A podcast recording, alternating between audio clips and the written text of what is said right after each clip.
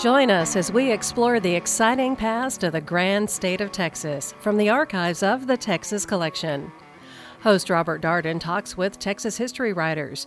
You'll hear dramatic and often little known Texas tales. This is Treasures of the Texas Collection. Hi, welcome to Treasures of the Texas Collection. I'm your host, Robert Darden. Of Baylor's many presidents, probably none was more colorful than Rufus C. Burleson. Burleson is credited with the oldest landmarks we see at Baylor today, including Old Main and Burleson Hall, the first two permanent buildings on the campus. And the fact that there is a female student population at Baylor is also due to Burleson and his wife Georgia. He became the university's first president emeritus when he resigned the presidency in 1897, and his love for Baylor University never wavered. Petra Carey is here to tell us a little more about this fascinating and admittedly sometimes complicated man. Welcome, Paether. Thanks for having me, Bob. Rufus Columbus Burleson was a respected pastor, university president, and a not so private detective, earning him the moniker Detective Bird among Baylor's student body. Burleson was born in 1823, not too far from Decatur, Decatur, Alabama. Originally, he'd planned to be a lawyer, but later felt called to ministry. After graduating from Nashville University, he enrolled in Western Seminary in Covington, Kentucky. And at his graduation ceremony, he made a public vow that he would devote himself to service in Texas. Okay, serve in what way?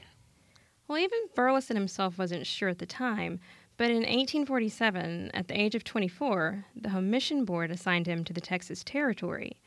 And as the story goes, upon his arrival at Galveston, he knelt on the shore and prayed fervently that Texas might be won for Christ. Being the wild frontier that it was, I'm sure revivals on the Texas frontier were marked with memorable experiences. Yes, they were. During an 1848 revival in Huntsville, a group of rabble rousers thought they'd take a stab at repaying Burleson for having offended the whiskey men at a previous temperance meeting. The church services were conducted in a wooden shanty that also served as a wagon shop. And just as Burleson was getting into his sermon, the troublemakers started hurling bricks at the feeble building. Oh. He said it seemed as if the walls were going to fall and the roof was going to cave in. But needless to say, it created quite a scare. But after calming the women in the audience, Burleson just continued preaching. Of course.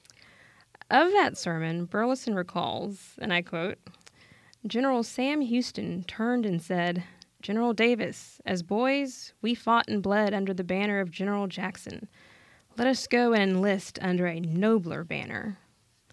And these great and venerable men, one a state and the other a U.S. senator, came up and knelt down for prayer at the mourner's bench. The revival continued for nearly a month longer, with 127 souls coming to Christ. Goodness. Most of these were distinguished people of the community, but the count also included a few saloon owners. Returning to preach the dedication service some 50 years later at the Huntsville Church, Burleson fondly reflected that night at, and that meeting will ever stand as a monument of power of the cross and of showing men they are great sinners and need a great Savior. You know, knowing those two colorful characters, I'll bet there are a million stories about this man. You bet. And here's another one. While preaching in Brenham, a group of men heard Burleson say he'd never sworn or smoked in his life. So they decided to attend a service to try to smoke the Baptist preacher out of his pulpit. I never could tolerate the fumes of tobacco and was about the easiest victim of an assault of this kind they could have selected, Burleson wrote. Now, some lit up as soon as they entered the church, while others smoked their cigars into the church's open windows. That's a funny image. Soon the house was full of smoke, and I began to grow a little faint, but I understood what they were up to and determined to speak on if it killed me, Burleson stated. I never saw so many people smoking at once. It looked to me as if every man in the house had two cigars in his mouth instead of one. Since they'd turned up the heat on him, Burleson thought he'd do the same in return and began preaching about hellfire and brimstone, noting the New Testament account of the rich man's cry for just one drop of water in the midst of his torment. Burleson says, They smoked me and I smoked them. My fire and brimstone was eternal and outlasted theirs. Very soon their cigars went out, the house became clear of smoke. I recovered from my spell of faintness and preached on. Preach on. Many in this crowd whom I outsmoked were converted during the meeting, joined the church, and spent lives of Christian usefulness. Great story. He definitely had a powerful ministry, and I guess he was renowned for it throughout the South. He was, but he believed in keeping it simple, Bob. This is what Burleson had to say about his ministry. I am ashamed to say that I have been advised and urged to prepare a few big religious orations to remind the people that I know something of Greek, Latin, Hebrew, and philosophy. They say this would add to my reputation as the president of a great university. At Palo Pinto, a young lawyer, having heard me preach, said, I never was so disappointed in my life. I had heard of him from my childhood as a great educator and president of the oldest and greatest college in Texas, and I thought he would give us a great literary feast, telling us about Greece and Rome and philosophy, and carry us to the Castalian fountains. But he just stood up and preached about Christ and Him crucified, and actually told his experience and cried like any plain old Baptist or Methodist preacher. Burleson said, I regarded that as the highest compliment I have received in a ministry of half a hundred years. But alas, thousands of preachers are carried away by the sinful, foolish demand of the age, and hundreds of dry eyed preachers stand up and, with all the pomp and declamation, preach to dry eyed hearers great religious orations. Well, I hate to confess, but that's pretty relevant even today. It is. By 1848, Burleson became pastor of the First Baptist Church in Houston. His pastorate was brief, but he was devoted to his flock. At the start of Houston's yellow fever epidemic in 1848, Burleson was away doing missionary work. The church suggested he not return until the epidemic had passed, fearing he would fall sick as well. But Burleson insisted on returning and tending to his people, which is just what he did until he contracted yellow fever himself. Oh, my. But undaunted, he was just as loyal the next year when cholera hit the city. Wow. So I guess it's safe to say once he made up his mind to do something, Rufus C. Burleson stuck with it. Exactly. He was fond of his stubbornness, actually, and couldn't decide if it was a flaw or an asset to his character. In his diary, he wrote, If I am right, I can face the opposition of the whole world. And a personal motto of his was never ride a fence, be neutral in nothing, independent in all things. It was his obstinacy that kept him in the midst of controversy. I'll bet. In 1849, he refused to perform the marriage ceremony of a San Jacinto captain because the man had divorced his previous wife for reasons other than, adul- other than adultery. Many thought his decision would result in bloodshed, but Burleson held his ground. Mm-hmm. But it was the same stubborn determination that spurred him to bring the struggling and very young Baylor University to a higher level when he assumed the presidency in 1851 in the midst of a thriving pastorate at the Houston Church. Now, one of his first action steps as president involved commissioning six students to spread the word throughout Texas that Baylor was alive and well. Riding horseback, the students carried this message to every known Baptist household in the state. And that fall, the school's enrollment surpassed all previous records. Well, I bet they had some stories to tell too. I wish somebody had kept that. right. One of the most immediate problems Burleson had to address was the lack of accommodations for students, classrooms as well as dormitories. In not so many words, many students expressed that unless conditions changed, they would not return to Baylor the following year and would instead select another university to attend. Quite soon, improved facil- facilities were built, and Burleson even mortgaged the land he'd inherited from his father to secure funds to build additional housing. That's serious.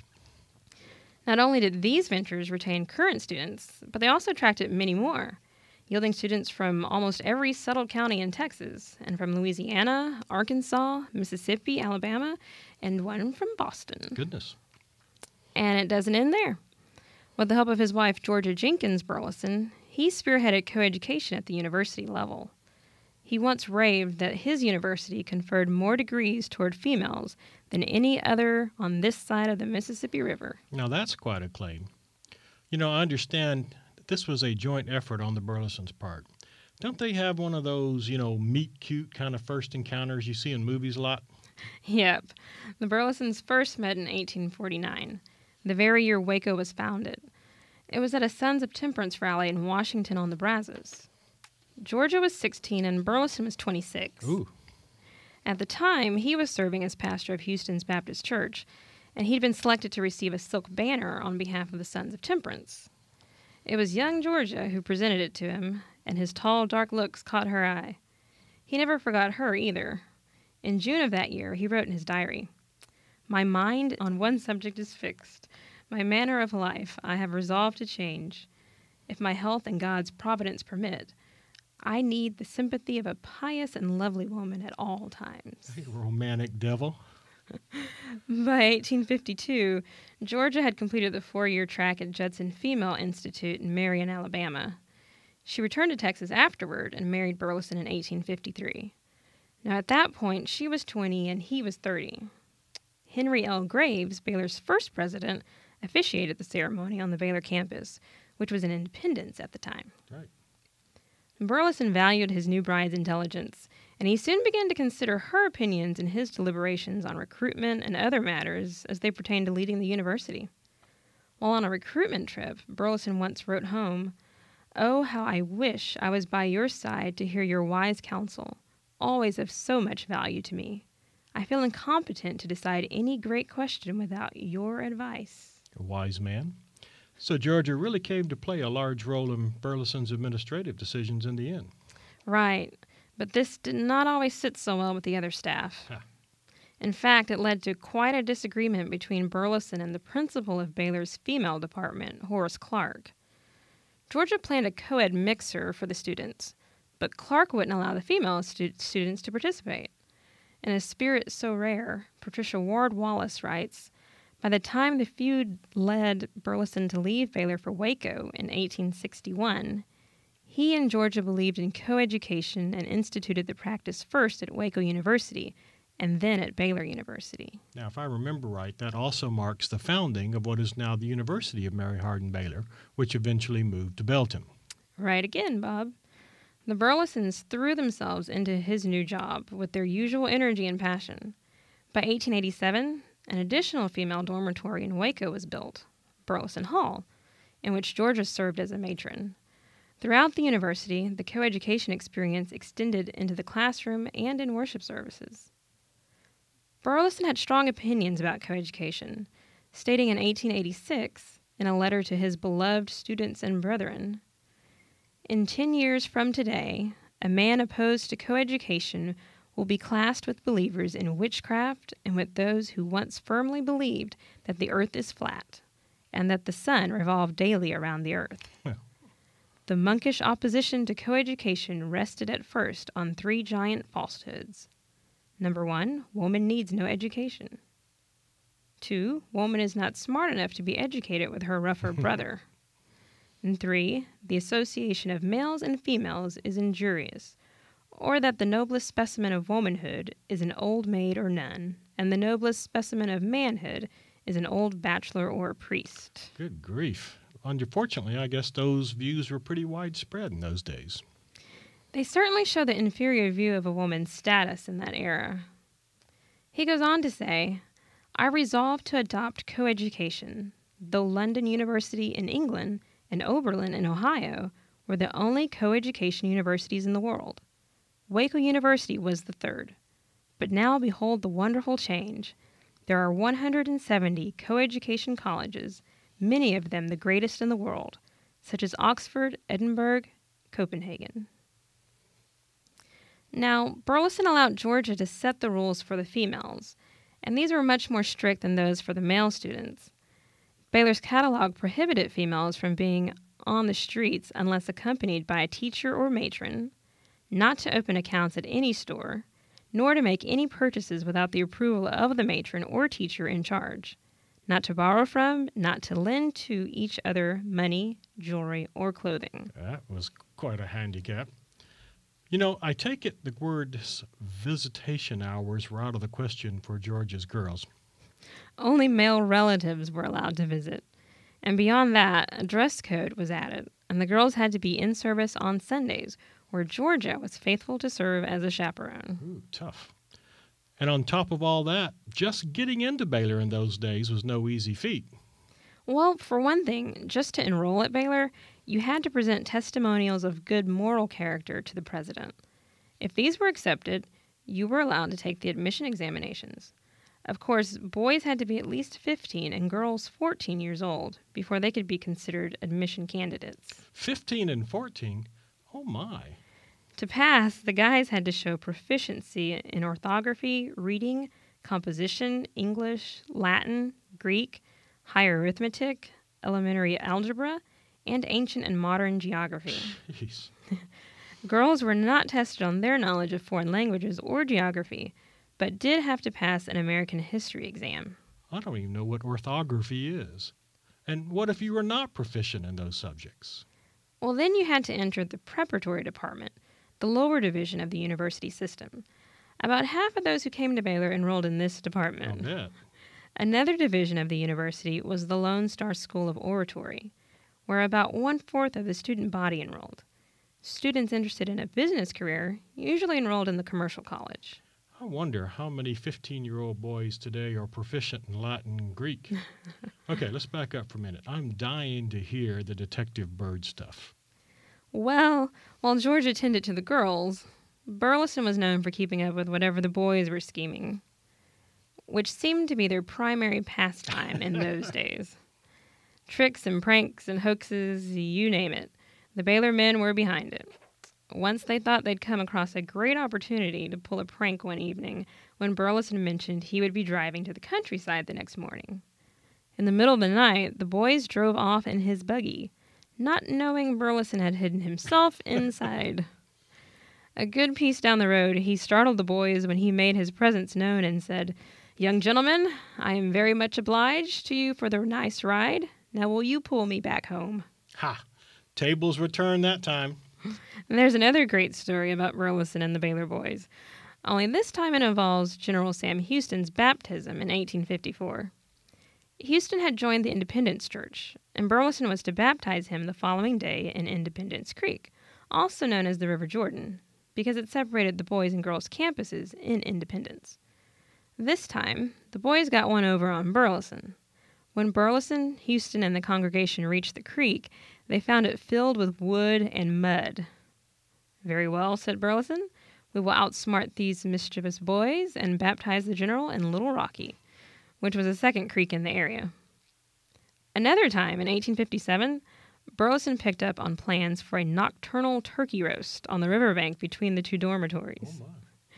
Seemingly out of nowhere, Burleson appeared and piped, Thank you for the opportunity to partake of my favorite fowl. My goodness, Petra, the man was everywhere.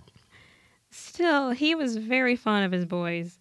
Burleson had a special admiration for those going into the ministry. To their surprise, he would stop by on any given day and visit them just out of the blue. The Reverend Joseph Martin Dawson recalls one such encounter with Burleson.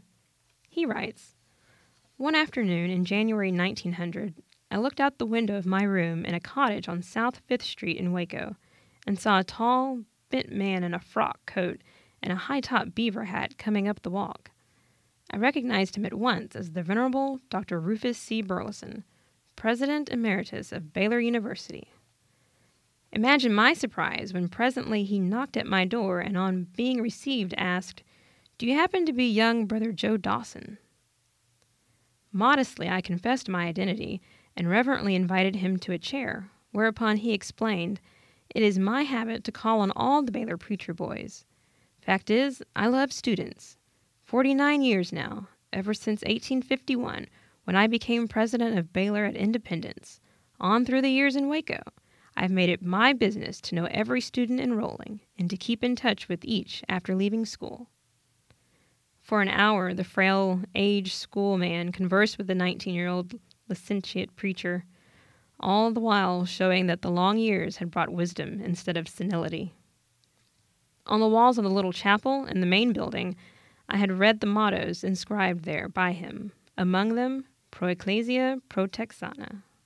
You know, thinking back, it's amazing that he'd still take the time to visit with the student ministers after serving as president. uh, just still th- boggles my mind someone that old would be that sharp who could travel that far. I'm sure they never forgot it. Just a little more than 12 months after visiting with Dawson, who would have a very distinguished career himself, You bet. Burleson passed away on May 14, 1901. In Waco City Auditorium, a host of family, friends, teachers, ministers, and society's leaders remembered the life of service and dedication Burleson poured into Texas, just as he'd vowed so many years before.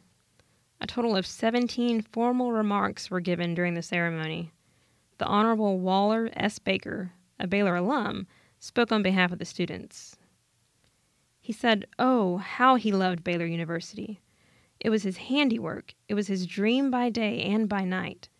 Near into half a century, his tall, slender, bended form watched over it as tenderly as the mother over her babe.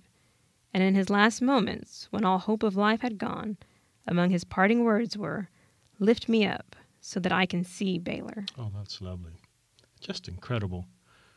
Rufus Burleson left a positive mark on secondary education as we know it, just not, not just in Texas, not just in Baptist circles, but across the United States.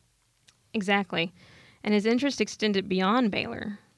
Dawson served on the Board of Trustees for Bishop College in Marshall, Texas, and claims hardly a meeting went by without verbal acknowledgement of the institution's indebtedness to Burleson for his obtaining a $25,000 pledge from Dr. Nathan Bishop of New York City to establish the college. Dawson notes, and I quote, Burleson assured his Northern Baptist brother that since heaven will know neither colored nor white as such, we should be concerned here for our brother Negroes' education. Also, the Burlesons' push for coeducation opened the door for Waco's females to learn alongside males, to learn professions. Now, this in turn opened new doors of opportunity in the realm of employment. This spurred Waco's females earning professional degrees, attaining professional positions, and earning respectable salaries. In short, this was empowering and had quite an impact on the city of Waco. Perhaps that's a topic for another time. Oh, indeed. Petra, thank you. Thank you for having me, Bob.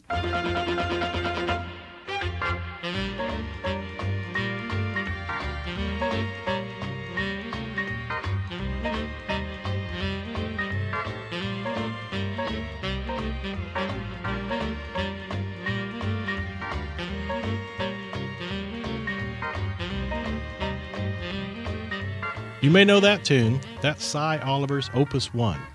And, according to our guest, Dr. Gene Boyd, it was created for the Tommy Dorsey Band back in the 1940s.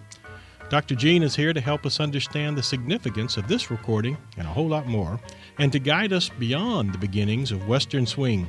Welcome. Thank you. I'm really happy to be here. Why did you select this particular recording to open this show on Western Swing? Well, simply because I want everybody listening to understand that Western Swing has a variety of different sounds and different approaches, and and not all of Western Swing bands sounded the same. For example, uh, the particular arrangement you just heard was done by Leon McAuliffe and his fabulous fiddle player, uh, a man by the name of Bobby Bruce. And they did this uh, arrangement together, and, and you could easily tell that they were familiar with Tommy Dorsey's original. And this is this is jazz. This is not country music. This is jazz played by a band that was really very good. It was said of this band that they practiced more than they performed. but they had to practice because they were playing the, the more difficult chord progressions. They were doing uh, their own arrangements of, of well known uh, swing arrangements, so they certainly didn't want to mess it up. So, how do we begin to understand this really, actually, pretty complex topic? I'm really glad that you recognize the, the complexity of this topic. Um, it's fairly typical of programs. Well, I've been on a couple of these programs, and it's fairly typical that we get to started talking about Bob Wills, and that's sort of where it where it ends. Um, this program is int- intended to take us beyond that. Um, history puts it this way. Um, Bob Wills was the best known of the Western swing bands, the one that that garnered national uh, recognition. However, the first band to actually record was Milton Brown and his Musical Brownies uh, out of Fort Worth. Um, Milton Brown and Bob Wills were both members of the Light Crust Doughboys, which was handled by W. Lee O'Daniel, who was sales manager for Burrus Mill and Elevator Company. Um, but Milton Brown left that band because he couldn't do what he wanted to do, and he put together a band which represents everything that we understand about Western swing. It had the rhythm section, it had the front line or the melody section. Um, he played arrangements of popular songs, of jazz tunes, uh, fiddle tunes, country. He played everything. But the deal is, he was the first to record. His were the first recordings to represent this new style mm-hmm. called Western Swing, which was actually wasn't called Western Swing. It was just dance music. Sure. Um, and Bob Wills left about nine months or eleven months actually after Milton Brown did. He left the Doughboys, came down to Waco, put together the Playboys, and he started to record. Mm-hmm. Now, what we don't know what we don't know is what was going on with all those other bands, yeah. all the string bands that were becoming swing bands, mm-hmm.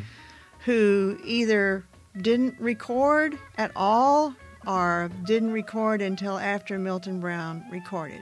So, what I'm saying is, you can't just say Western Swing started with Milton Brown or Western Swing started with Bob Wills and his Texas Playboys because it could have started with some band that never made it on a, on a record. Sure. That's probably true with a lot of genres. Uh, yes. We'll hear more about Texas Swing with Gene Boyd next time on Treasures of the Texas Collection. I'm Robert Darden. Our thanks to you for listening and to Petra Carey. You can learn more about Rufus C. Burleson as well as Texas Swing and just about anything else related to Texas at the Texas Collection on the Baylor University campus. Check out that website at baylor.edu slash lib, L-I-B, slash Texas.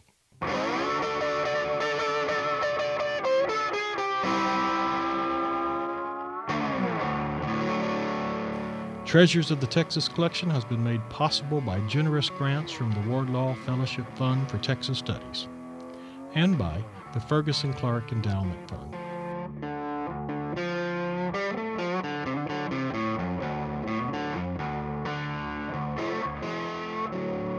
This has been a production of KWBU 103.3 FM, public radio for Central Texas.